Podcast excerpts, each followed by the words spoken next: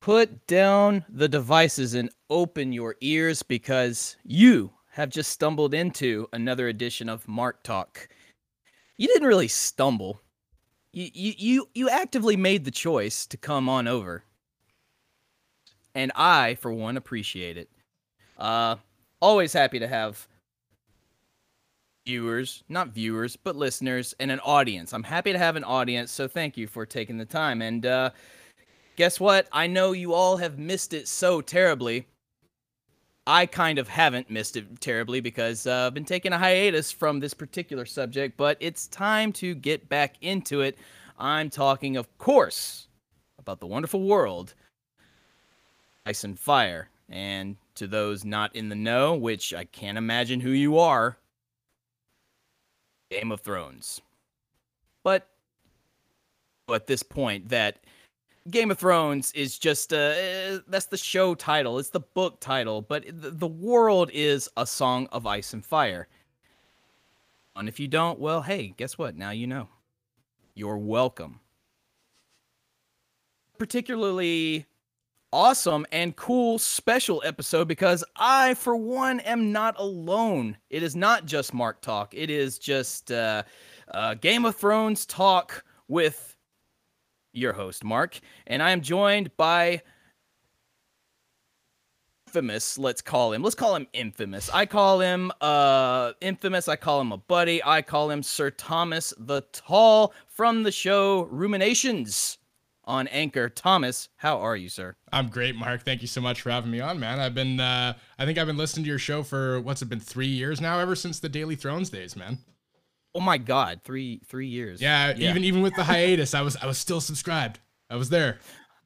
You well, you are one of those uh, dedicated followers that I was talking about, and I appreciate you, sir. And uh, likewise, that's that's kind of how we uh, we met through.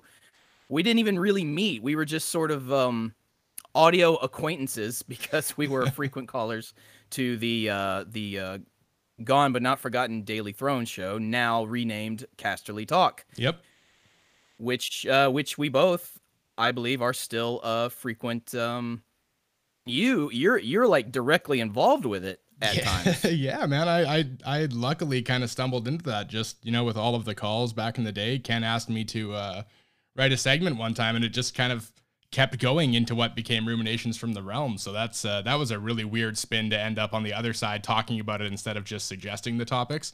That was really interesting, man. Well, it's no wonder because yeah, you would have those segments on the show by by itself, and you know, just like Ken, I got intrigued by them. I I thought, you know, this guy, he's he's onto something. Thomas is onto some stuff here. God, why didn't I? There were literally times where I thought, why didn't I think of that? and I and I wouldn't get mad. I would just I would kind of beat myself up a little bit. And it's like, you know what? You could have thought about stuff like that. You should have. Uh, this Thomas, he beat you to the punch. You you dumb idiot. But it's okay. It's okay because I I would find myself agreeing with the things you would say, and I would uh, just my brain would start really, really uh, uh, kind of just unscrambling everything that you would bring up. And I go, yeah, this is a good think piece. So kudos to that. And obviously, uh, Ken recognized it, and now you are. Uh, you're kind of one of the uh, small council members, as it were, on yeah. Casterly Talk. So. Yeah, and I'm very, very humbled and grateful to be a part of that, man. You know, like uh, I think we were just uh, BSing about the idea of being on a little bit of a hiatus from the world mm-hmm. of Ice and Fire, and you know, I've been there myself, so it's fun to be to hear all this stuff and go back to the nostalgic days of Daily Thrones when there wasn't this big discourse and and um, disagreement in general over over Game of Thrones and how things are going and ending, both with show and books. Oh, the discourse, yeah. What's oh, jeez. I get I like I'm I'm exhausted just thinking about the the discourse and what what a divide the fan community became um and actually I, may have even talked about this in an earlier episode, but I don't even think it's the fan community it, because Game of Thrones is a worldwide phenomenon. It's true. You know, it's it's the last show I think that's been a uh, a global event. Absolutely. And TV agree. shows, yeah, when TV shows were were really really popular and there was only only so few of them. They were global events because we were all watching it uh, now these days, in the days of uh, streaming and binging, there's no there's no such thing as a global event. You might be able to say it's kind of a global event. Uh, you just in the fact that yeah. hey, it all dropped. Yeah. We should all be watching it this weekend, right? So we can talk same, about it. Uh, but Game of Thrones was uh, was kind of the last uh, the, the the last uh, the last watch. Yeah, it was the last um, bastion of of that ability to have friends over to watch a show together and sit in front of a TV with yeah. a crowd. You know, how often do you want to do that? For me, the last time I can remember doing that with such enthusiasm was way back when Friends ended. that's you know, oh, man, like that's man. that's going back, right? So like we're we're talking over back. 10 years in between these and like it's it's fun to look at Game of Thrones now that it's all over and look back and we can put all of the discourse aside for a second and just look at what we were given. You know, look at the Emmys this year. Exactly. Yes. Yeah. Thank you. Thank you for yeah. bringing up the Emmy. Uh, the Emmys. Uh, uh, first, first thing, I'm a Seinfeld guy, not a Friends guy. Sorry, uh, but uh, but that's that's cool. My brother's a Friends guy. Uh, the the battle never ends. But yes, the Emmys. The that's such a good thing to bring up because in spite of and I'm gonna, uh, you know, I'm gonna, I'm gonna do a little something here that I, I promised myself I wouldn't do, but I'm gonna do it. I'll agree to click on here, but here's the thing: to all of the haters who said season eight worst season ever, my show is ruined. For your show, it's not your show. And it is no one's show. If, if, if the show belongs to anyone, it belongs to the creators, the writers, everyone who worked on it, and of course, George R. R. Martin. Yeah, we're just along for the ride, man. As viewers, you know, exactly. we we are lucky to be seeing this and to demand anything yeah. different or or any change from what they gave us is is so entitled it's beyond my comprehension. Uh, you true. know, it's one thing to dislike something, but it's another to go past the point of of feeling passionately to actually edge into entitlement and say, you know, we deserved a better ending, or let's start a petition to get the the last season of the show remade. Like how how oh. horribly entitled is that? That one actually did put a big smile on my face in the midst of all the discourse and the irritation because I go, "Oh, you people and your petitions. That's adorable. That is so cute." Uh, just like you last Jedi people, but we're not going to go there because that's yeah. a whole other conversation that I'm sure one day I will have. But the Emmys, the Emmys acknowledged and wonderful the last season was. Uh, and you could you could argue even they're acknowledging how great the show was as a whole. Yeah, there's an appreciation. Of, yeah, it's it's it's absolute appreciation, and you can talk all you want about how you felt about the uh, the pacing of the last season, uh, the writing, the direction. It doesn't matter because with the Emmys and all of those people that were there in attendance that are in the industry knew what it took to put together that season. They knew the hard work, the dedication, everything and they were there to support it. They they came out in droves to support it. And I for one am extremely happy with the turnout that Game of Thrones received. The the the appreciation uh, the awards. I pers- if I'm just speaking personally, I wish it had received all the awards, but that's okay. it's okay. It got the ones I think that mattered. Not uh limited to, but also including um a uh I believe Dan and Dave, the showrunners, received an award for writing an episode. Not so bad now, are they? Thought they were terrible writers. The writers ruined it. Yeah. And I and I know for a fact I've mentioned this before on the show. The things you love about the TV show, people, you, most of that is due in no small part, including the showrunners. You love all that stuff with uh with Arya and Charles Dance in season two. Guess what? Not in the books. Nope. Sorry. Yep. It's not there. That it's wonderful awesome, scene with Cersei and Robert in uh, season one, not in the books. That is my favorite Robert scene. Yep, me that too, man. Absolute favorite Robert. Right scene. there it with you. Great. Not in the books. Nope. It's just ugh, it drives me nuts, Thomas. Yeah, it drives they- me nuts. they and I know it drives us- you nuts, and that is why we had to take a break from it. Yep. We just we needed uh we needed to breathe. Yeah. We needed to breathe until we heard something new about uh, what's coming down the pipeline. And frankly, I was very keen. Wait for Winds of Winter to finally drop when I turn 65. and I would have been and I would have been happy with it because of like, oh look, I'm 65, I'm retired. What do I do now but read books? How about that? I got a new one. It's the it's the sixth book in the series. we could start Winds a book Winter club in the finally home. dropped.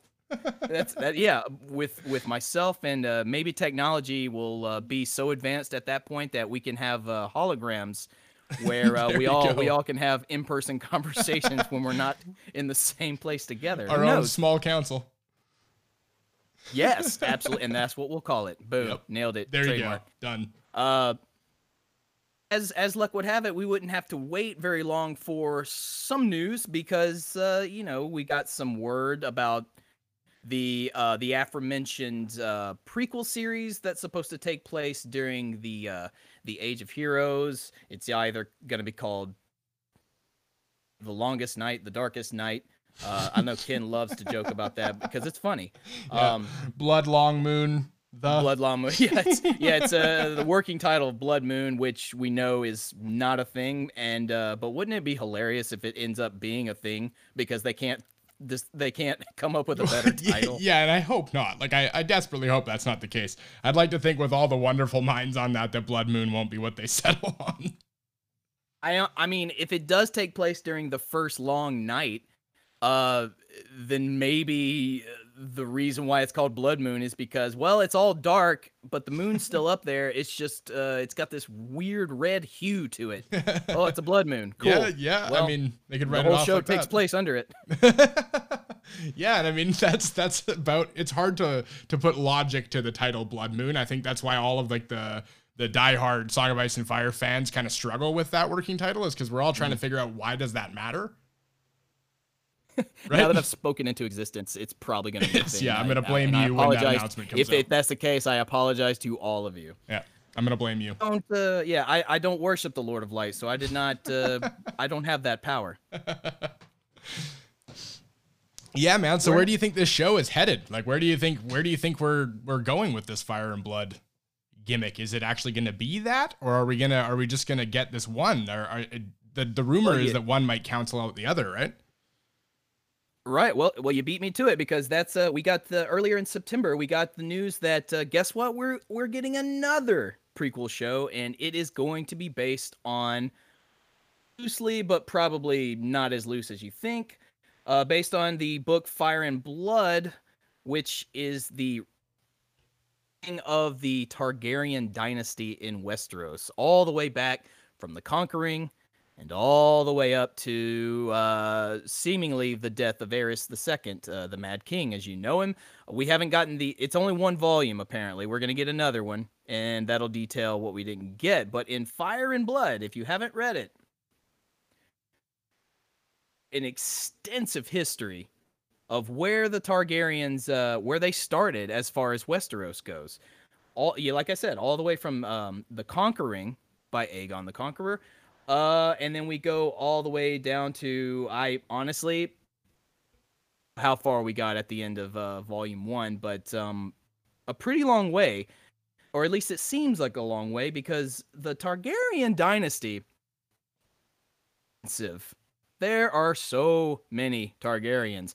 And you know what's hilarious about the Targaryens is they love to name themselves themselves and after their ancestors and after so it's really hard to uh, there's there's about like what five different Aemon Targaryens Yeah. in this book alone. Yep. Uh, there, there there's a whole bunch of them. I'm not even gonna try and remember all the names because, like I said, I've only been through the book once, Yeah. and there's just no way.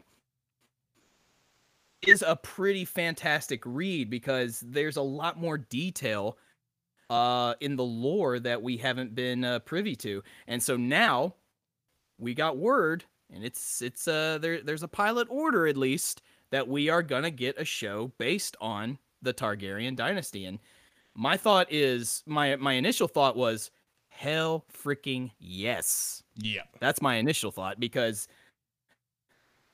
oh what is, what do you think the number one thing people tune in to Game of Thrones for? What do you think the number one thing is that they tune in for? I'll, I'll give you a hint. They have two wings, claws, and scales. The answer was the political intrigue, but you're close. ah, damn. I'm, I am kidding. Yes, yes, you are. You are. Well, depending on who you talk to. Yes. Depending on which uh, show we're yeah, talking yeah. about. Uh, again, we circle back to those people like, oh, they ruined the show. Not enough politics. Oh, That's not at all what I meant. it's like shut up. Yeah. No, uh, uh, but yes, you are correct. The dragons. That is what everyone tunes into. And look, I love the political intrigue of the show. It's great. The uh, the the scheming, the plotting, the backstabbing. That's Yeah. all well and good. But let me ask you: Do you really want? Five to six full seasons of that because, well, you pretty much got it. After you're done with all of the political intrigue, at some point, something's got to burn. oh man. You know, like, you- yeah. you introduced these these mythical creatures. That's that's all they talk about in season one. If you go back and watch it, is how Yep. oh the dragons are all dead. You know, dragons have been dead for a hundred years, and dragon, dragon, and we end season one. Spoiler alert. New dragons, and that's all we can think about is oh man, these dragons are just gonna destroy and burn everything. Yep. So yeah, you got to follow through with that. Yeah, man. I think it was like one Yeah. like 175 AC or something like that. I think was around when the last dragon fell. So you know we're we're we're looking at 170 plus years of dragonless uh, politics post that period of time. So Fire and Blood, I guess this is this is where I'm I'm hung up here. Is where is Fire and Blood actually going to take place within the history we got from the Fire and Blood book? Like that's where I'm confused here. That's that's certainly the question, and uh, we even have uh, words, a blog entry, if you will. Uh, yeah, blog entries are still a thing if you're George R. R. Martin himself, because he still writes a blog, and that's cool because I'm glad he did. He gave us some some details about what we're to expect for this uh, this Fire and Blood series, and what he he was mum about a lot of details and he even made a joke about oops almost slipped. I can't say that stuff yet. But he says i can say there will be dragons. Yep. uh, everyone else said it so why not me? So, it's like, so that makes me wonder if no one had said a word about the dragons would he have? Probably not. Probably not. No. um he he said that they have a pilot order. They're going to be lots of dragons. He would not say would take place but it is worth noting that he uh he does say one of the shows is based on material from one of my books and underneath that quote he plasters the uh, book cover of fire and, Fire and blood. Blood. so i mean you do the math Yeah. it's going to be about fire and blood but your question where is it going to take place because like i said this book is full of a it's a rich history just based on um i mean i don't even think we make it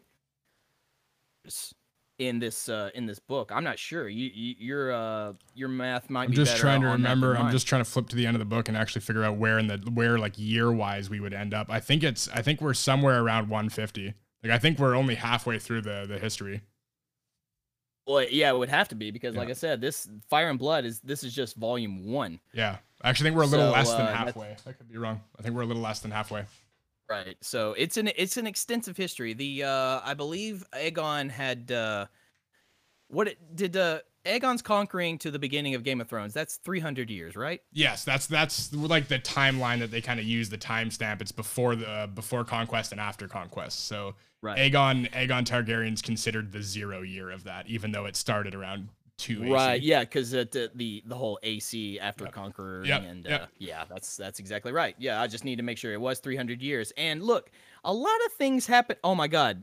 If I just looked at the cover of the book, it says 300 years before a Game of Thrones. Like, oh I'm not editing that out, folks. I'm just gonna you're, you're gonna hear my mistakes. I never edit my mistakes. I just there it is. Yep. We we we course correct You here. live with them. But uh, there, yeah, we live with it. I'm fine with it. A lot can happen in one year.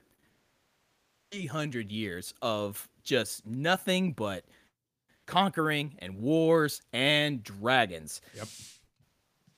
Thinking, Well, this is most certainly going to be the most expensive show that uh, game uh, HBO has ever done, and originally Game of Thrones was their most expensive show they've ever done, and that only had three damn dragons. They're just gonna keep and outdoing themselves, right? They, it had it had three dragons and sometimes some direwolves. sometimes, uh, you know, and and the only reason and that and that's that's another thing that drove me nuts about it. Look, I get people. You want the direwolves. You want them there all the time. I get it. I love the wolves.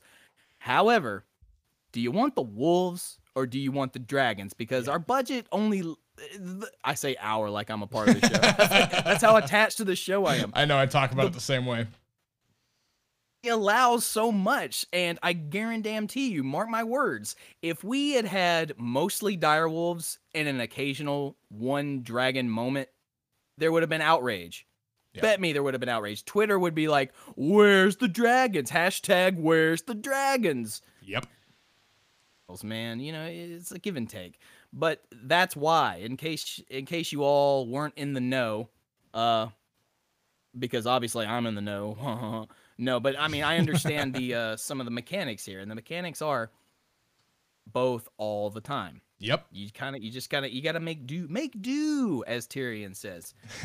And I mean I just double checked too so it's looking like uh I'm the the first volume of Fire and Blood here ends uh, right at the beginning of the rag of A- reign of Aegon the Third, uh, the Broken King.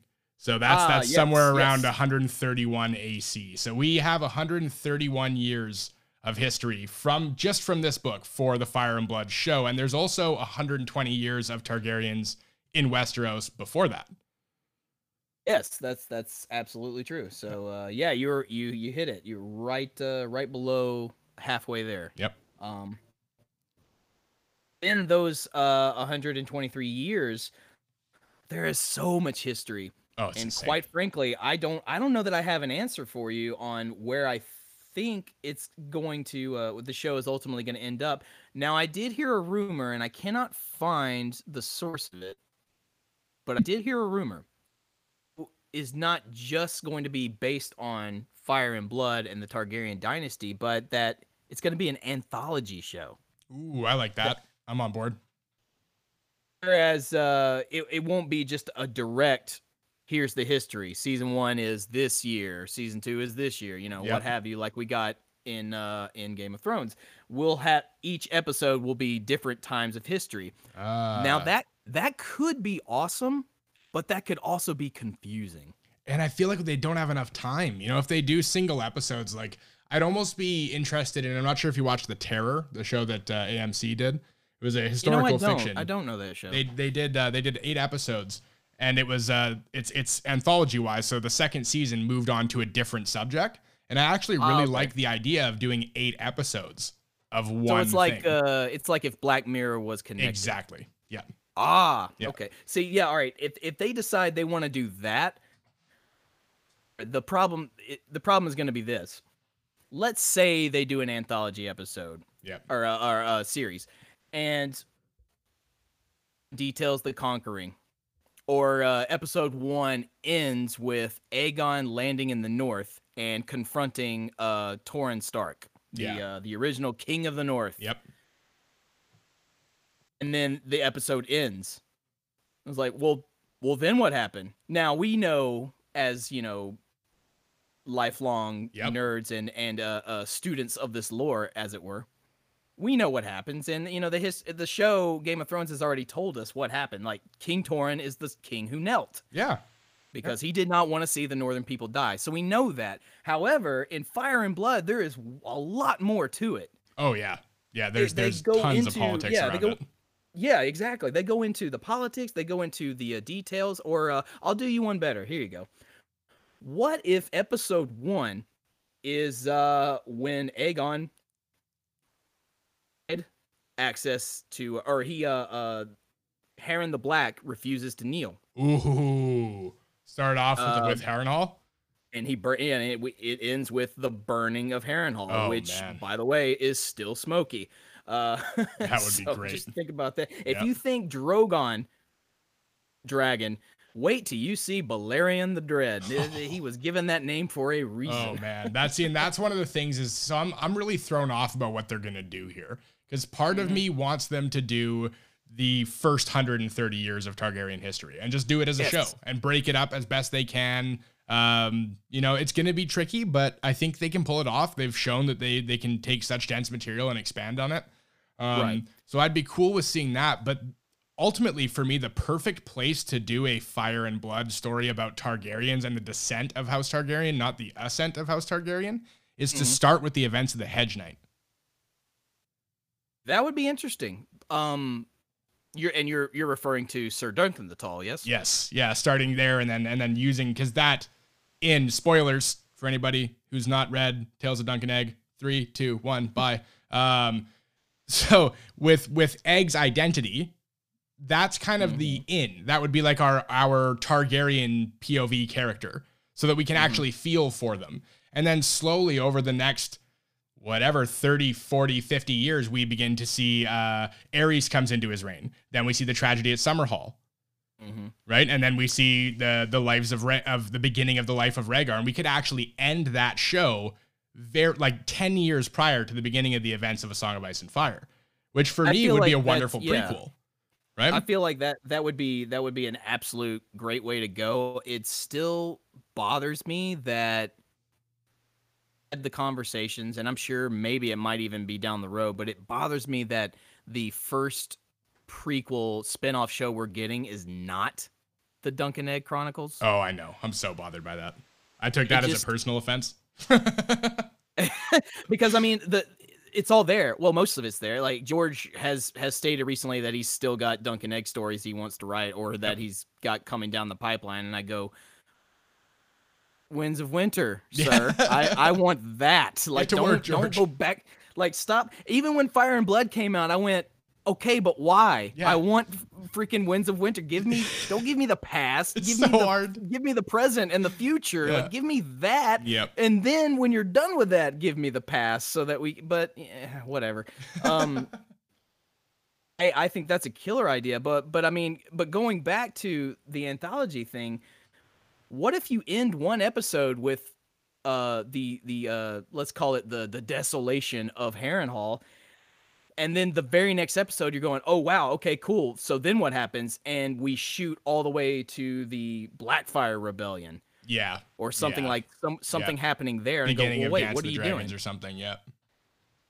Playing with time, but I mean, and their excuse is, well, it's an anthology show, we can do that. Like, yeah, but you're going all over the place unless thinking way too, you know, outside the box, and maybe what they're thinking is, no, no, series, but it, but this first season's going to take place all during the first, uh, the, the conquering. Yeah. Aegon's so, conquest. so you're yeah. not so you're not going to get a direct story of uh, let's say episode one ends with uh, he's already surveyed the land of Westeros. He Yep. goes back to Dragonstone and he constructs that giant table that we've seen, which Yep. is a map. And that's how it ends. And maybe he even goes, "Shall we begin?" Yeah. There you go. Bang. I which got would be an awesome callback, and now I want it. I have chills. Uh, and then episode two, you could be like, okay, cool. Instead of following up that directly, porn, you know, or Yep. like what's what's going on? What's going on in the other kingdoms? We just saw that the Targaryens have arrived. We saw that they have dragons. We've we've seen now that uh, this guy's about to plan something. So now in your next episode, we're we're doing away with that, and now it's uh, let's look at the daily life in Dorne at the time. And that I'll be honest with you, that's what I really want because in Fire and Blood, we get the Dornish War. oh yeah. Yeah. uh, in full effect. Yeah. Dornish in full effect. Yeah, for let's not forget, kids, Dorne never knelt. Never. never knelt, and Dorne was never conquered. Nope. Unbowed, unbent, unbroken. That's exact. That's exactly where those words come from. The only reason Dorne entered the the the seventh of the kingdoms in the seven kingdoms uh, was through peace and marriage. Yep. And the mystery letter. The mystery letter, which we still don't know, and uh, if if you want more details about that, don't come to me. You're gonna have to go to George for that one. uh, because I don't have an answer for you. Neither do All I. we know, yeah. Well, oh yeah, no, none of us do, No. unless uh, unless uh, the uh, executive producer, uh, a one Mister Uh, what is his his name is uh, Ryan Ryan Condal, Condal. who Ryan Condal, who is going to be uh, show running this Fire and Blood show. Urge as a consultant. In his blog post, that he that uh, the pilot has a script and a Bible, Yep. and I can imagine. I, I just want to look at that Bible. I just want Oh, to look at man. it. It's like I just I don't even want to look inside it because I don't want to be ruined. I just I just want to look at it Yeah. just as a thing and just go, wow. Having Like, assembled a show Bible before, I can I can tell you personally that the concept of doing one for anything related to a Song of Ice and Fire sounds like a nightmare. so like I I want to see that just to know how it was put together. Right. Well, that that begs the question: How long has this idea been kind of uh, uh festering? I think a long time, man. I mean, this You know, you can tell with be. Fire and Blood that George George has been sitting on a lot of these stories for a long time. You can tell just by how thought out some of them are and how interconnected they become when you start reading uh, Fire and Blood. The whole like, and I never thought I'd say this, but the whole world of Ice and Fire, it, it gains another level of connection throughout the ten thousand years of history. It's it's does, really yeah. bizarre, and it's it's just everything he releases is adding more to his world. And this book is a prime example of characters people aren't familiar with. There's terms, customs, and some things that new viewers, like people who don't read the books, may be familiar with, but it's mm-hmm. all turned on its head in this time period because Westeros is nothing like what people know it to be from the show they've watched now. That's true. There's and there's a lot of uh, there's even uh, what what we perceive to know about the history of Westeros. A lot of it is contradicted in this book. Yep. and uh, because now we're we're being uh, there's there's light being shed upon it, and then it, and it goes back to the old thing that George likes to do with uh, let's say prophecies. Yep. Whole point about prophecies is maybe don't take too much stock into literal translations because it's not gonna it's not gonna end up the way you think. Yep. It's not to serve you. Uh, you know, it's not. It's it's all. Uh, I can't think of the direct quote from a Feast of Crows, uh, a Feast for Crows. That uh, oh, what is that? That character. Uh, there's a character in that book that describes prophecy, and he has a very colorful way of describing it. Um, but it doesn't matter. Uh, but the, the whole point is you can't you can't rely on prophecy to be uh, 100% factual. You can't rely on history to be 100% factual because, uh, as Cersei told Joffrey, by winners, you know what she she told him like you know when your father rebelled he was he was a traitor he was known as a traitor and now uh you know he was a, they some people still call him usurper usurper but no everyone said no no no robert's the king and he did the right thing when we know now that that whole war not only was it based on a lie it was bloody and it oh was man. baffling and it was horrible and there is so much truths that have been glossed over Well, and I I love that the, alone. Yeah, man, and I love the glossed over truth. It's why I'm kind of mildly obsessed with the tragedy at Summerhall is because of the oh, Oh, the yeah. maester conveniently spilt a bottle of ink over the only written history of the event. And you know, like we can still deduce from it what we want, but it's part of the reason why if they do this Fire and Blood show, kind of depending on where they put it, if they put it later in uh, Mm-hmm. like like you know closer to the time period we're already familiar with, it'd be really interesting to actually see Archmaester Gyldayn as a character It and, would, and, and, the uh, and yeah, unreliable that's, uh, narrator, right? I was go, about to make that point. The the fact that Fire and Blood is written from the perspective of of Archmaester Gyldayn, and um, and he is writing this history based on perspective as well. You know, we got uh, we have another Grand Maester at the time. We uh, like I think two. Uh, he he goes through, and then there's a uh, Mushroom, the the dwarf. One of my favorite characters from the first yeah, volume dude, he's if, if if I don't see Mushroom in this show, I'm going to riot. Yeah, I don't know I'll who's gonna play him. I don't care. Mushroom the dwarf. eh, you know, it's like Peter Dinklage's uh, shoes might be. th- Those might be pretty big to fill. Yep. Very close second because Mushroom. I what I love so much about Fire and Blood is all the details that the Archmaester's trying to uh, recount that he can't really decipher is what's true and what's not. But he trusts the uh the the tellings of And then here comes Mushroom and said, "Well, Mushroom tells a different story and Mm-hmm. much more colorful." And I'm inclined to believe Mushroom's side of the story. Oh man, like you know when we're talking about interesting characters like Mushroom too, like another character I would love to see is Nettles. And depending on where they put this, like that's a really fun character. I'm I'm all for houses and doing, you know, doing a little bit of what we've already seen, but I'm also all for putting the spotlight on the character we wouldn't expect because we've already gone through a Song of Ice and Fire. We've already seen the heroes do their hero things. I'd love to be Sure, more sure, attached to the side characters.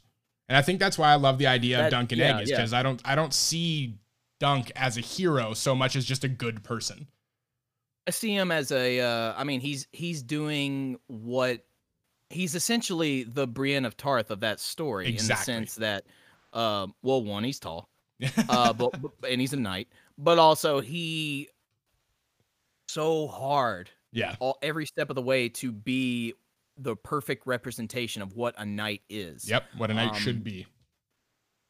seems to go usually badly for him, which is actually the charm I think of of those stories is the fact that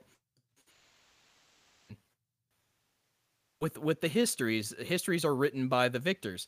Uh, legend says that Sir Duncan the Tall is was was one of the greatest knights of the Seven Kingdoms. He's got how many pages in the White Book dedicated to him? Yep. And you read the Dunk and Egg Chronicles and you go, he wasn't that good of a knight. I Right? mean, just in the sense of like he he's not he doesn't win a lot. Nope. Loses pretty much every single time. And that goes Every back to story. and that goes back to those other stories that you were mentioning that George has George has said that he has three more Dunk and egg tales to tell. And I think Yeah. that's going to be like I I really have a strong feeling that the sixth tale of Dunk and Egg is going to culminate in the tragedy at Summerhall. Oh, it has to be. Yeah, It there's there's to be. no other way to end that story. It's it, it is one of the greatest tragedies in the world of the the modern world of Westeros. And and really is. it would be a real shame to not spotlight that in a TV show about this family. I feel like that's that would be a mistake. And I can't help but wonder what was it that drove Egg to think he could do the things that he was doing? It was like, Oh. what, at, at what point did you? Is it just because of the Targaryen gene and you're all susceptible to madness? Because what what were you thinking? See, and this you is know? like I'd like to, and it's part of why I want him as the POV character too, because I feel like people can easily get attached to Egg, and then also for the Mm-hmm. long term fans like us, there's some reward there of getting to see uh, Egg's point of view as he kind of descends into that uh, patented trademark fucking Targaryen madness. Sorry, I don't know if I'm allowed to swear or not. My bad. Oh no, absolutely. It's, it's, no, it's, it's it's my show, and I fucking say what I want. Okay, and, fuck yeah, uh, let's it's- go. but it's, I mean, and that's that's just that's all speculation because we really we don't know. We we don't we don't have that story yet don't. about what we know what happens Yep. to Dunk and we know what happens to Egg, yep. but we don't know Egg's mental state. We can only, like I said, we can only just assume based on what happened Well, and that so blotched yeah, out writing. You're you're, abs- you're right. I think we do we do need that story, and I'm willing to bet if those uh if those three stories do come out, they will probably chronicle Egg's crowning, yeah. uh Duncan's uh knighting into the uh, King's Guard, and then the the adventures will be well what what happened during his rule. Do you do you And feel we'll like Tales probably- of, Sorry, can I, can I ask something really quick? Yeah, go ahead. Do you feel like Tales of Dunk and Egg could be done as three movies on like HBO Max or something like that? If you adapt the stories as they are as separate stories, yes, absolutely. Yeah. Sorry, random thought that popped into my head, and I was just curious as we were talking about it. That could actually play really well, and a lot of people have wanted to see, you know, a a, a Game of Thrones film in one way or another, a, a big story told quickly. That's true. And George has uh I feel like well he's already said that these he wrote these books to be unfilmable. Yeah. And uh, they've already tried uh he he's told that story years ago they tried to make a film That's of it and right. it just didn't work. He's like, "Well, yeah, of course it doesn't work Too much. because I gave you I gave you way too much like the, the material's too dense. You cannot make this a movie." yeah. However, the novellas of uh Dunk and Egg themselves into movies and you could not do them years ago. You couldn't I don't even think you could do those after season 1. I think now is the perfect time when you do them, especially now that H I mean HBO like loves to make movies Yep. on the shows that they've done. They do. Sex in the City's had two. Deadwood just got one. Entourage had one. Like they love doing movies. Uh, Sopranos is about to get a prequel. They love doing movies based on their shows. So to think that conversation has not been had. I guarantee you it has, and I guarantee you it's still on the table. Um, as you said, th- there's just there's a plethora of characters to go through in Fire and Blood, basing, uh, you know, to see what kind of show we get. It, m- me personally, I want to see the Dornish War. I want to see that first interaction with uh uh what do they call her the uh the the uh the uh, princess of uh of Oh, Dorne the at the uh, time. oh, that oh, old lady oh, who was oh, blind. Oh, hold on. Um, it's on. Oh God. Uh, something about the frog. Yeah, so- Toad? so it's like Princess Toad. I think it's it's the old toad. The old. Yeah. Listen to us trying to come up with all the stuff from George's world. Uh, The the point is, uh, uh, folks, if if you need a little sugar with the medicine of uh, uh, Dorne never being Oh. conquered, Aegon tried. Yellow Toad. he- Sorry. Yellow toad. That's what I. Sorry. Yeah, good. Um, yeah, this this blind old hag of a woman was the princess of Dorne, and Aegon's like, "Yo, I'm conquering the Seven Kingdoms, and you should totally kneel, and I'll uh, I'll grant you all this stuff." And she's like, "Nah, we're good." I need that scene to play out just like that. Like, okay, but uh, uh, I have dragons. Okay, It's like, all right. And I know you. I know you're blind. You can't see them, but they're like they're huge They're dragons, and they will burn everything. And she goes, fire. "Yeah, I whatever. It's Dorne. we, we don't we don't uh we don't do that." Yeah. Be and back. She she literally sends Aegon on his way, and he's like, "Well, I'll be back." Yep. And he doesn't come back. He sends No. his sister wife, Yeah. and uh, and then the old Toad, the yellow Toad, she's she has outsmarted. She outsmarted Aegon. They were like, "Oh, we're gonna come back and totally destroy it," and and I'm not gonna even tell you. You gotta you gotta you gotta check out Fire and Blood, You or do. or hope and pray that uh, this show details that event because that event is awesome. And what happens after that uh, when uh, when the Targaryens come back to Dorne?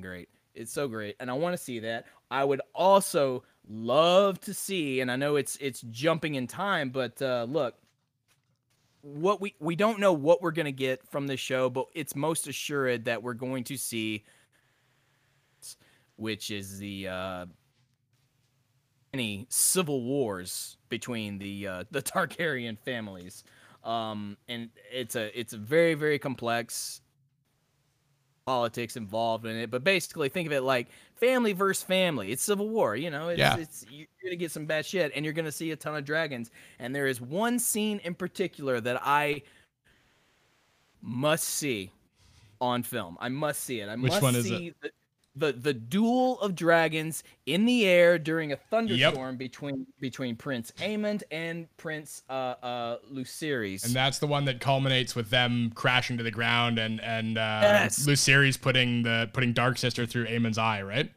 That's exactly it. Yep, That's, that's- exactly oh, man, It you picked the scene a- right a out of my brain. yeah. Yep. A fight in the air and and um the uh the book details that we don't know what happened up there. Uh, we just know that uh, none of them survived, or at Yep. least we think none of them survived. There's rumors, blah blah blah, and they're like, okay, no, I don't care about that. I Yep. want to see it. Don't tell me, show me. That's the thing. I think As the last line is in, in the book when they're talking about that. Isn't the last line uh, and Dark Sister still remained in his empty eye socket or something like that? Yeah. Uh, Like that's I want to like see that, that, yeah. visual of the dragons just heaped and clumped on the ground with with the you know these dead dead royalty with a sword through his head and the Valyrian Dark Sister's a sword I must see on film at some oh my point. god, yeah. That's I mean that's that's going to be this show's version of uh Ice. Yeah, You know, I, I think so where as it, well. Like ice was this symbolic sword. Even though if you if you go back, we only saw ice like a couple of times. yeah, a handful. Yep.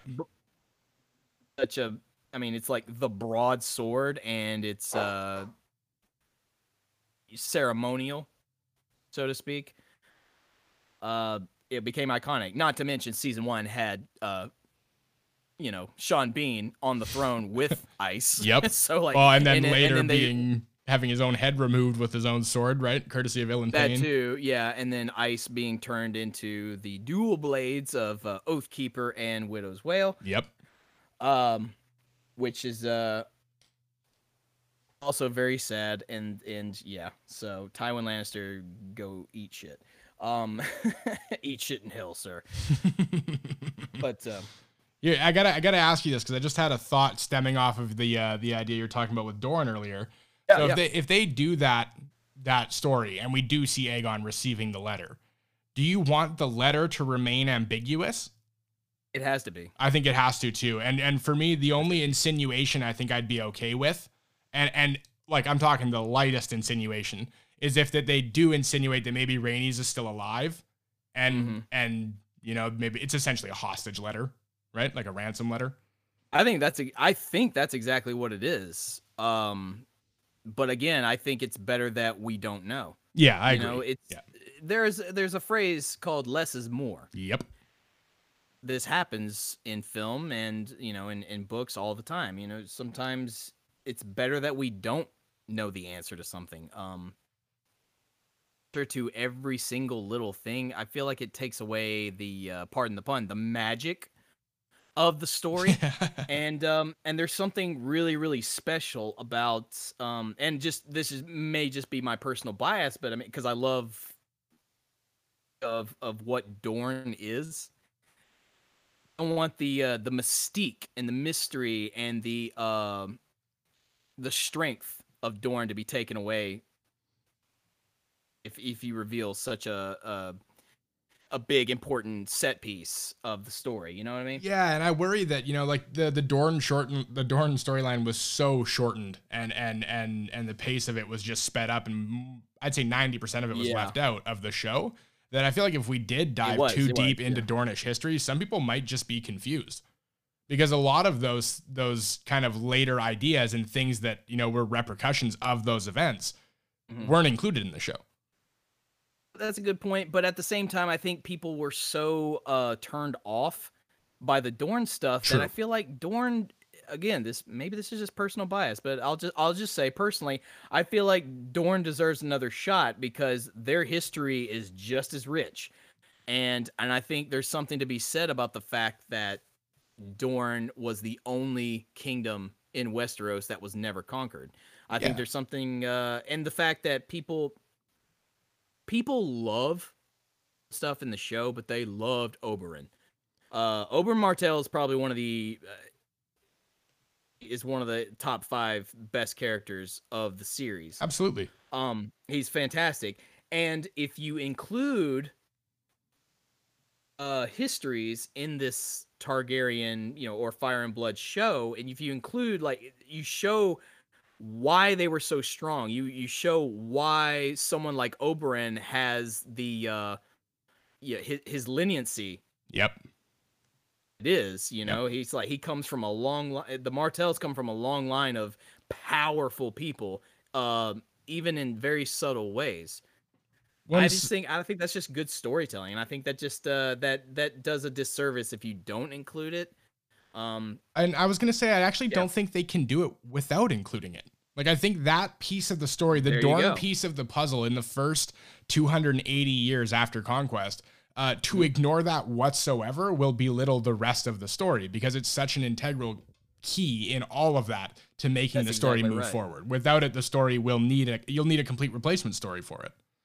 Exactly and i don't and i honestly can't think of anything else they would want to uh or like why bother Well, that's the thing, it with right? something else I mean, and none Yeah, of the yeah. other things they can tell work into that time period, right? Like, I mean, Mhm. if they go further back, and then, then they're dealing, you know, if they go around like 50 AC, then then we're talking uh, Alysanne and Silverwing and that type yes of stuff, yes you know. Or if we go further back, even before the conquest, then we're talking about Daenys the Dreamer and the premonition of the doom of Valyria. So they removing Dorne at all. Mhm. From the AC, the the after conquest story is a massive mistake, and I actually don't think they'll be able to get away with it. I agree with you, and it uh, and there's so many things, especially in those early days, uh, that happen in Dorn. You know, we have uh, there's a there's a big Baratheon storyline that takes place in Dorne, Uh, and and that's another thing. I just I just want I want more Baratheons. Yep. I'm a I'm a, I am a total Baratheon shill. As am I, man. Uh, well, psh, the tragedy of the King Fury. Robert. Yes, sir. The tragedy of King Robert. I stand by it. It's a tragedy, no matter how big of an asshole he was. it, it's it's a tragedy, even though, and I'll be I'll be the first one to admit it, I love old Bobby B, but uh, Bobby B was a dick. he was a massive uh, dick. a big old and that's another. Uh, he was, but and that's another reason why I want Dunk and Egg because I want Lyonel. Same the. Laughing Storm. Oh my God, the end of yeah. that story, right? The uh, the Sir Dunk versus Lyonel is one of my favorite moments cinematically in all of A Song of Ice and Fire. The way that's written is amazing. Yes, and yeah. then I just I I love that he is one of the first to join uh Duncan in the uh the uh the trial by seven. He's yep. one of the seven that yep. that fight alongside with him. And he's the I mean, he's he is when I was reading it, I go, "Oh my god, of course, Robert. This is this is Robert." Mhm. It this is. is who this is. Yep. And uh and I believe he is uh what is he? Is he Robert's great grandfather? Uh, I believe he'd be his great grandfather. I believe. Great grandfather. I yeah. believe yeah, it's his yeah. great grandfather. It's a hundred years, so it's yeah. got to be something. Yeah. Like Stannis' great uh, grandfather, and uh, but he is totally Robert all the way. He's called the Laughing Storm. You know, it's yep. he's, he's laughing. He is fighting and laughing. Yep. That's that's it's, Robert. I That's, picture Robert when I'm reading that, right? Because the way they describe him, like swinging, swinging around so jovially, but he's in combat and they make mm-hmm. it seem like he's just at home in that setting, right? Which feels like Robert he, to me.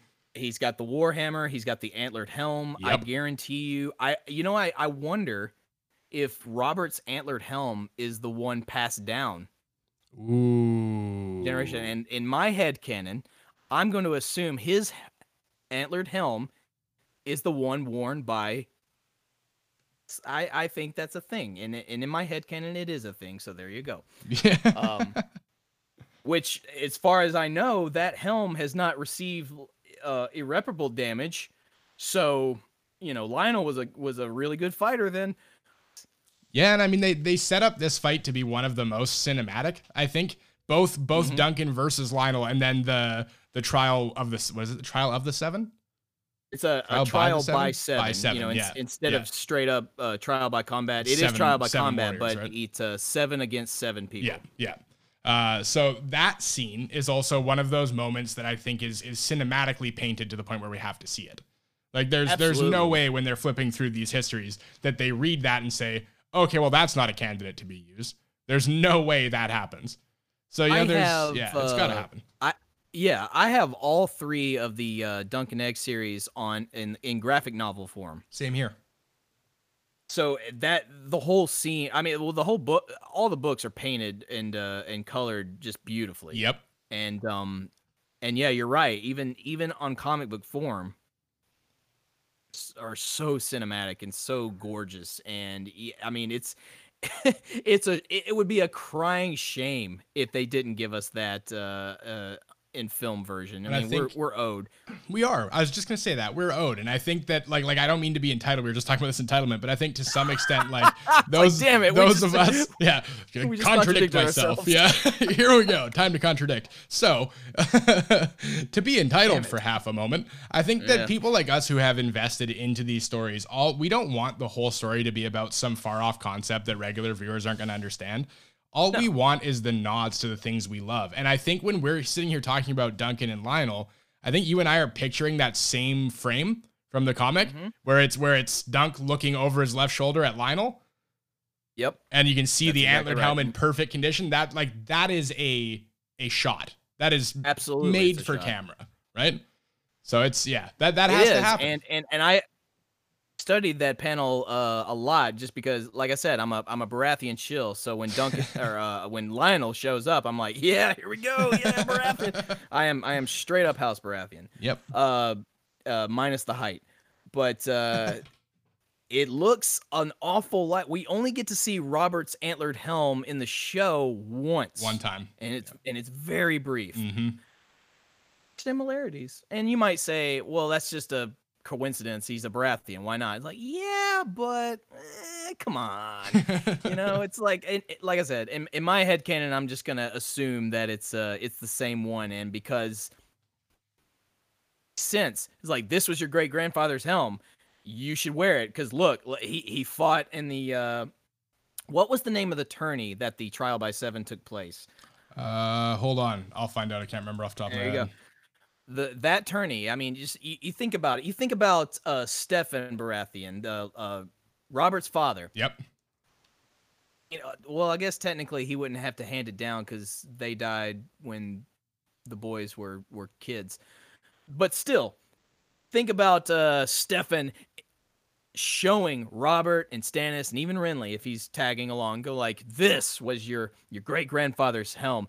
He was called the Laughing Storm. You know, he he fought in the tourney of so and so. He he, had, he was in a trial by seven, which is something no one ever does and he survived. He he uh he he fought many men. He killed many. He and look at it. Look at it. Look, it's in pristine condition. I haven't touched it. Yep. I wore the you know, and then uh, Bragging I'm sure Steffon had his battles.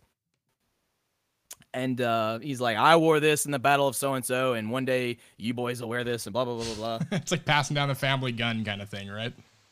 it's like this. This is our. I mean, our. We are the lords of Storm Inn, so your birthright is the seat. The totem to hand down to you, it's gonna be this helm. You know, we can we can always make you guys different warhammers if you prefer, whatever. But this helm is special. So that I like to think of it that way. Yeah.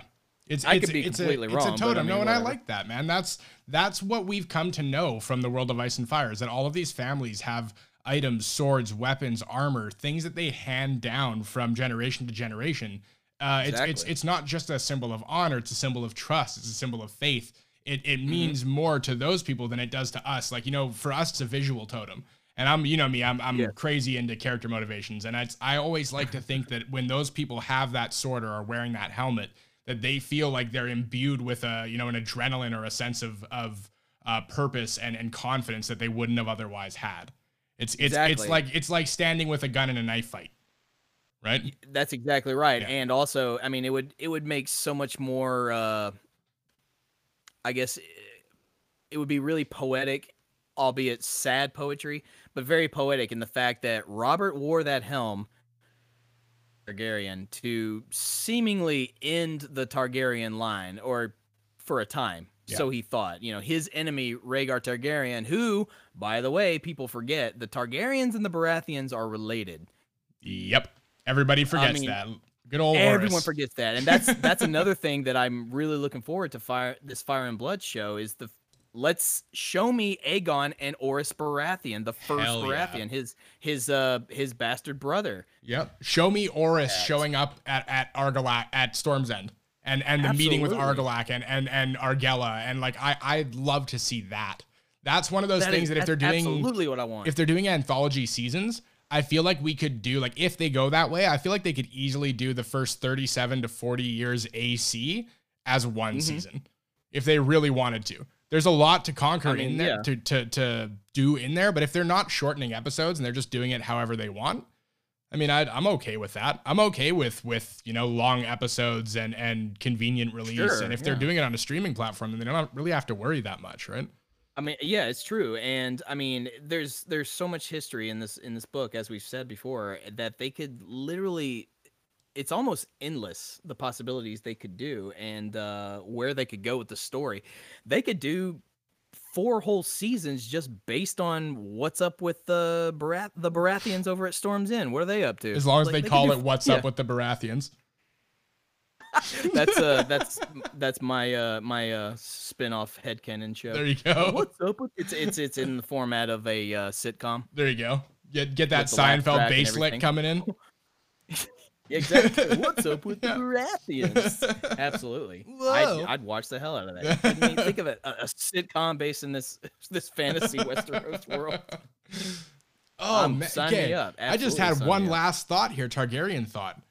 The dragon horn, the one that Euron has. Oh well, the, the I'm show remember- watchers don't don't know about that. Oh yeah, okay. So sorry, I should probably prefaced that with book spoiler. Um, I mean, Oh, hey, you it, yeah. you came here, blame yourself. So uh, basically, there's this dragon horn that Euron has and presents at the King's Moot and claims basically that it can summon dragons. It's also said to kill the person who blows into it. I can't remember how, but it, it's some horrific way of, of killing the person who blows into it. And Euron uses it kind of They to cement basically his- bleed out of their orifices. Oh, is that what it is? Terrible. I thought it was something horrible like that. Well, that's that's what happened to one of those dudes that blew into it. and so like I you know, do we see that? Does something like that come in? Does does a, a piece from the book that wasn't present in the show, does that make its way into this prequel? Because it's showing up in the prequel and not showing up later really doesn't matter, does it? You just reminded me that one one snagging little plot hole and I'm sure there's a few but I'm I'm I'll- I'm opting to ignore most of them but there's one that one that happened that really bothered me in season 2 and find the uh the dragon glass for the first time at the fist of the first men. Yep. the horn is there. The horn of winter is there. It is never see it again completely ignored. completely ignored. And why would you bother putting it there if you weren't going to follow up with it? I mean, they they did a remarkably good job at tying in, uh, uh, like severing all ties, Yeah. at least, uh, or the, the loose threads. They tied the loose threads together the best way that they could. Still irks me. Yeah, it's a bother, like, man.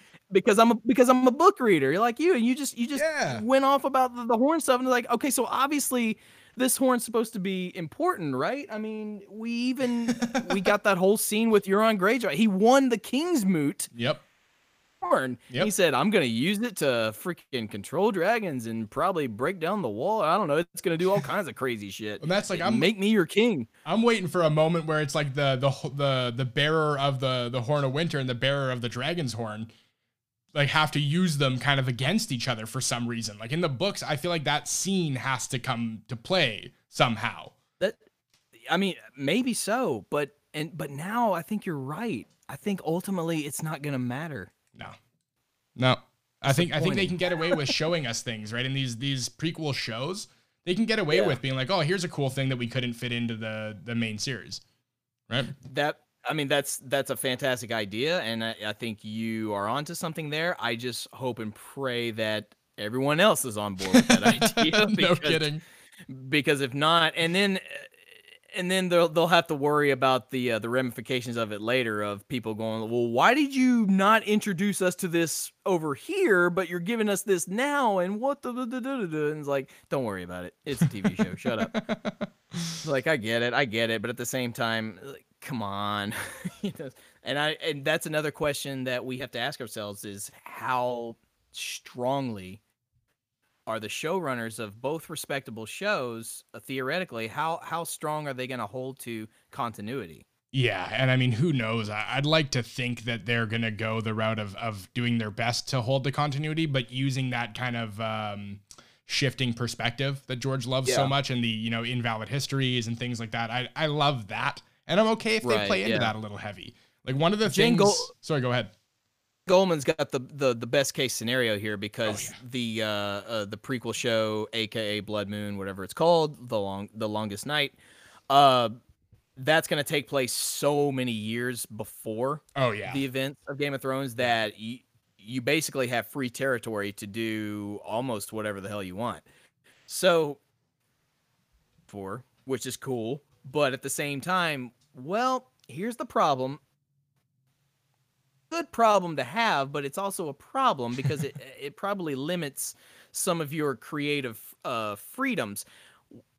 Not only do we get a TV show that gave us uh within it within each episode gave us certain uh aspects of the histories and lore but if you get the blu-rays uh the little lore segments that Oh, are animated good.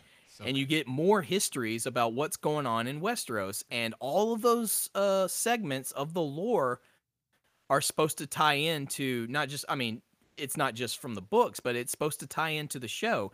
And they've done a pretty good job of of balancing that out. But now the problem is those uh lore segments as canon as far as the show goes. So now if you do these prequel shows you have an obligation to uphold those uh those segments as Absolutely. uh as canon. Yeah, I'm I'm totally. But then if you ignore it, if you ignore it, you're gonna you're gonna piss off a lot of people. I think. And I mean, I, I'd like to think so because I mean, for me, you know, I I didn't watch hours of of the histories and lore because I didn't know what was going on. I watched it because I wanted to see what the the new history that the show world was telling us. You know, like mm-hmm. I wanted I wanted to know the new version of the history we already kind of knew. And and I'm okay yeah. with that. So I really hope they stick to that and continue to divide these continuities and just use the one to influence the other. I'm okay with that. An, an adaptation that's fairly faithful, you know? Uh, it's just uh, it's it's cool to get them because uh, those those segments are narrated by uh, characters from yeah. the show. Yeah, and it's really it's really cool having them involved in there, and the the animations are the segments are really cool. It's it's really nice to see. Uh, this is why we're never gonna get what happens with this Fire and Blood show. We're never gonna get Robert's Rebellion because no. there's too much. There's too much of that story that's already been told. Yep. Uh, via through Game of Thrones, and then also the uh those animated uh lore segments. Yep a lot of the backstory. Matter of fact, we get a lot of the same story told in different perspectives. Yeah, we do. And that's an, and I guess that's another thing to think about is which perspective are we going to be watching these shows in? See, that's that's where I wonder. That's why I went to that egg POV character thing because who else who who else do we follow in this time period and and even remotely like? That's true. That's that's very true. Um, like it would be a difficult sell to make uh even though it's even though the story of of the hedge knight dunk is uh, sir duncan the tall is uh er, focused on him he's really hard to root for in terms of a tv show. It's, oh yeah because he's like, he's he's this big dumb idiot oof. right? Yeah. yeah. Yeah. Like like i like i mentioned earlier he he rarely succeeds. Yep. Um you have something there and uh yeah we should we should follow egg and through egg we get more with uh with his family uh Aemon Targaryen, who yep. becomes uh, uh, Maester Aemon. That's a fun fact for all you kids. Blood Raven, Aerys Rivers. Ooh, um, are we going to uh, see Rivers? I'm sorry. So, Brynden so we, we immediately can say we're not going to see Blood Blood Raven, right? Because of how tied in that story is, how much it contradicts the what we've seen in the show? Can we can we fairly say we're not going to see Blood Raven? We can't fairly say it, but we can say probably. We won't see the version the re- of him we know. Only because um, we don't get to know uh, Max von Sydow's. Uh, we don't get to know his actual name. That is show. true. That is true. I, am just assuming that's very true. Only in the books do we get. Uh, at one point, I was called Brynden. Yep. And then, of course, you know, aka Brynden Targaryen, who's Hand of the King. You yep. know, he's got uh, Brynden Rivers. They say he has he has a thousand eyes and one, and blah blah blah. And yep. it's like, oh well, that's clearly the three eyed raven. Yep. So, oh shit, that's them. Um, but but you're right. The version that we've been introduced to in the show, we probably won't get. Which is that may be another reason why they're not pulling the trigger on Dunk and Egg right now. Yep. Uh, because I don't know that uh, if if they've had that conversation, how they clean that up or how they retcon it. And if they retcon it, then it's like, okay, cool. So then which one is canon and which one is not? Yeah. Uh, it's a mess. And George kind of he's he's spoken outward about this. Yes. Of, uh, well, when you change one thing, then two other things have to change, and then next thing you know, you have a whole a whole season five of changes. Uh, he didn't say that. I said. um, it's true uh, though, man. Um, and I think the only thing that I feel like we could be we could be kind of saved by with the histories and lore is that they are told by the characters. You know, it's not uh-huh. just the actor; yeah. it is the it is the actor playing the character reading those. So I feel like they could also skate by saying, "Hey, well, that's just a, an oral history passed down from brother to sister, or passed right. down from and, father to son, right?" And it wouldn't be and it wouldn't be out of context as so much as uh, we, what we've gotten in the shows because that whole thing is told by a different perspective. exactly. People. Yep it's not it's it's still uh w- on brand so to speak yeah yep uh, Thomas, final thoughts on what you're uh, anything you're really, really hoping for out of all that that we've discussed. What do you truly hope for in this uh, Fire and Blood prequel that we're going to get? Is it you know, is there a particular scene? You mentioned it before, but is there a particular scene, or is there just something you just really hope overall that we get from this series? So the scene, you know, we talked about Duncan and Lyonel, but actually, the scene that I really want to see is is Duncan doing his best to save everybody, essentially burning and melting inside his own armor inside Summerhall when the tragedy happens. You know, because that that spill on the on the page has still left us with the line the but for the valor of the lord commander is the last line on that page so i love i've always loved the idea that dunk dies honorably doing what every knight should do which is protect the people he's sworn to protect and and you It's know true. and and it's it's the reason Rhaegar was born amidst the smoke of that event right i'm not hey i'm not i'm not pulling Azor Ahai things here. I'm just saying he was born amidst the, the tragedy, right? So there's there's the idea that he essentially saved the line. And for me, yeah. that's I want to see that. You know, that Be or- careful. Uh, be careful endorsing that uh, prophecy because yeah. that too, and he was way wrong. uh, and the only other thing that I'd love to see, man, and I actually think it could be a great way to close out a series that edges up to what we've already seen, um, is the Defiance of Duskendale. That that Barristan Selmy going in single handedly to save Aerys when he's been kidnapped, and like that, That's you know, that's, a whole season. to yeah. Yeah, that's that's- that's that's essentially uh, one of the uh, events that kind of um, flipped the switch on Aerys. Yep. And in my head, I'm picturing the final image of this, you know, however many seasons it runs to tell that story. They get him back, they sit him on the throne, and we start to see the descent into madness. And it doesn't take long because historically it didn't take long. Um, no, it didn't. That's took- that's took what like I'm saying. four Like that years, that event, right? it was kind of the. Um, I'm. There were other things clearly, sure, but I mean that event was the biggest catalyst Yep. that uh, uh, turned on that uh, Targaryen madness that is so famous within their bloodlines. And I'm just picturing this last shot, man, of of the Mad King screaming, "Burn them all," and that the show just fades into what we know. We don't need Robert's Rebellion. We don't need that story. We've already gotten too much of it, like you said. I'd still love to see it as a fan, but I feel like they're Mhm. not going to go there just because it's we've already seen too much of it, like you said. And Well, and to yeah, end it like and, that uh, would be a nice edge up, you know?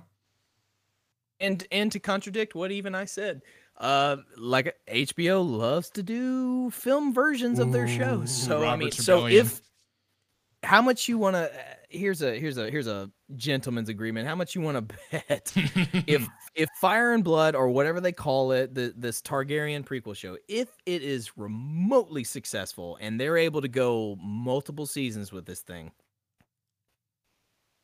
how much do you how much do you wager if if nothing else, we'll see at least an HBO movie adaptation of Robert's Rebellion. oh, I gotta, I gotta let's let's put twenty bucks on it, man, because I'm feeling pretty strongly about it. Twenty gold dragons. He 20 says. gold Well, dragons. I will. I will match it, and uh, chances are I will be broke at the end of it.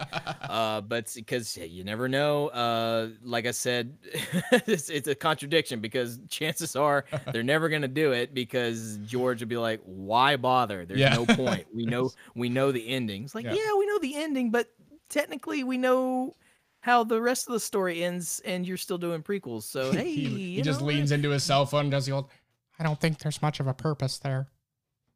Like I don't get it, but uh, you know, But, HBO uh, to do you know, thing, yeah, and, just, uh, uh, move it's- on. It's, it's, it's totally Yeah. fine. And Yeah, it's, Oh. it's wonderful. apologies, apologies to George. Sorry, George. It's just so easy, so easy to imitate. Um, and then uh, and and lastly, I'll uh, a little fun a fun question for you. Assume that this uh, Fire and Blood show will detail Westeros by Aegon. Who do you want to see of Aegon the Conqueror? Oh, who do I want to see? Sorry, just cut out a little bit at the end there. Is it who do I want to see just in that that story during the conquest, during Aegon's conquest? No, who who do you want to see uh, cast in the role as Aegon? Ooh. Ooh. Okay, so my my choice here is probably not traditional and and it's probably not great, but I always thought Guy Pearce would make a good Aegon. Um, oh wow, yeah. Yeah, and like I don't know that he'd go do TV, but I mean Game of Thrones is pretty huge, so I feel like if there's ever a chance, he'd be a great one. Um Aside from At that, to be honest, I haven't thought of it a whole lot. At this point, anybody will do TV because TV is the new thing now because TV thing. is so good these days. Yeah, that's so Um, true. Thanks, thanks in no small part due to shows like Game of Thrones. Or Chris I mean- Hemsworth. I mean, that see, I, that's initially when I first heard Looks about like this news. I go, I go, you know, to score an A-lister for the show to bring people in, Yep. Hemsworth is a good way to go. And then in that same vein, my brain went, he is Orys Baratheon, Ooh, Henry Cavill, good cast, man. Good cast. absolutely. And you Henry know who could play a wicked Visenya? Is Katee Sackhoff. Oh man, Yeah. So then the only problem, the only problem with that. Apologies to Katee, but her British accent is atrocious. is Uh, it? Oh, oof. well, she, I mean, she ruined she ruined that for me in her uh, tenure on the Flash. So, oh Yikes. yeah, that's Uh, right. That's right. I forgot about that. you know, you know, maybe if she works on it and the, it makes it less cartoony, then yeah, Yep. I'm right there with you. what about Rhaenys? Um, this might be a cheat answer because I'm not uh, thinking. well, Okay, here you go. Between either Katheryn Winnick uh, from the show Vikings, Ooh.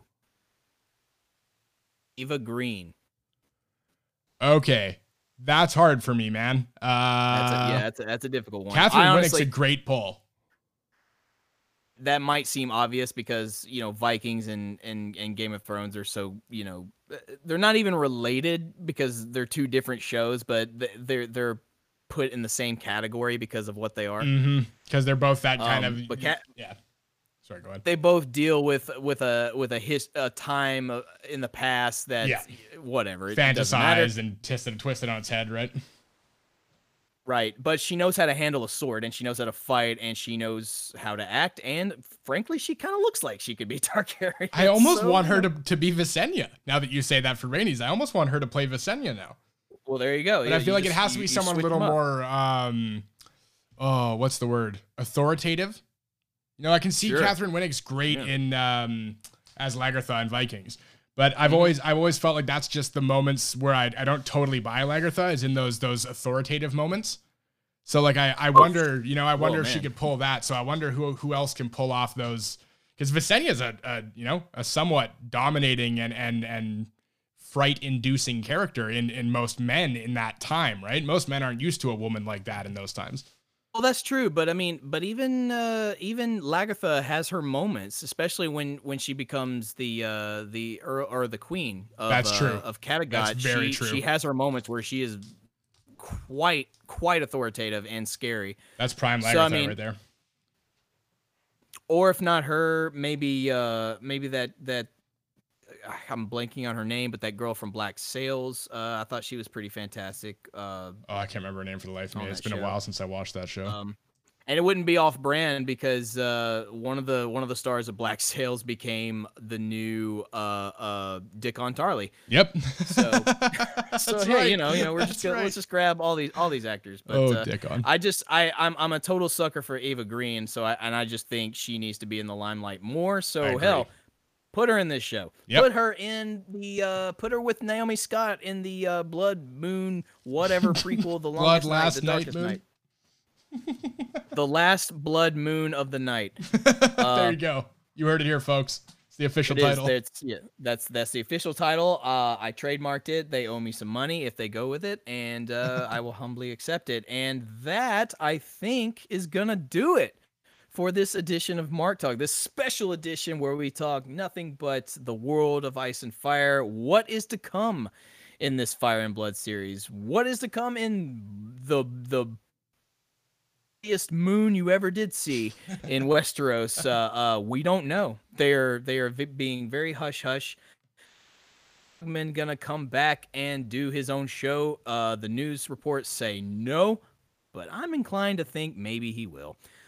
Uh, and that'll do it. Thomas, thank you so much for joining me. Thank you so much for for being here. That you you are my first guest on Mark Talk. Oh, thank you so much for having me on, man. I'm honored to be the first guest. I'm honored to be a guest at all. It's it's tons of fun to be talking Game of Thrones with you. It's kind of how we got together, so it's always fun to revisit that and do it together.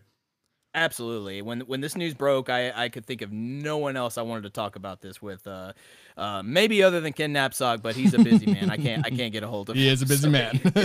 it's, fine. and he beat me to the punch anyways. It's like, all right, cool, cool. You you said your piece, you got it. I'm um, I'm honored to be the second choice.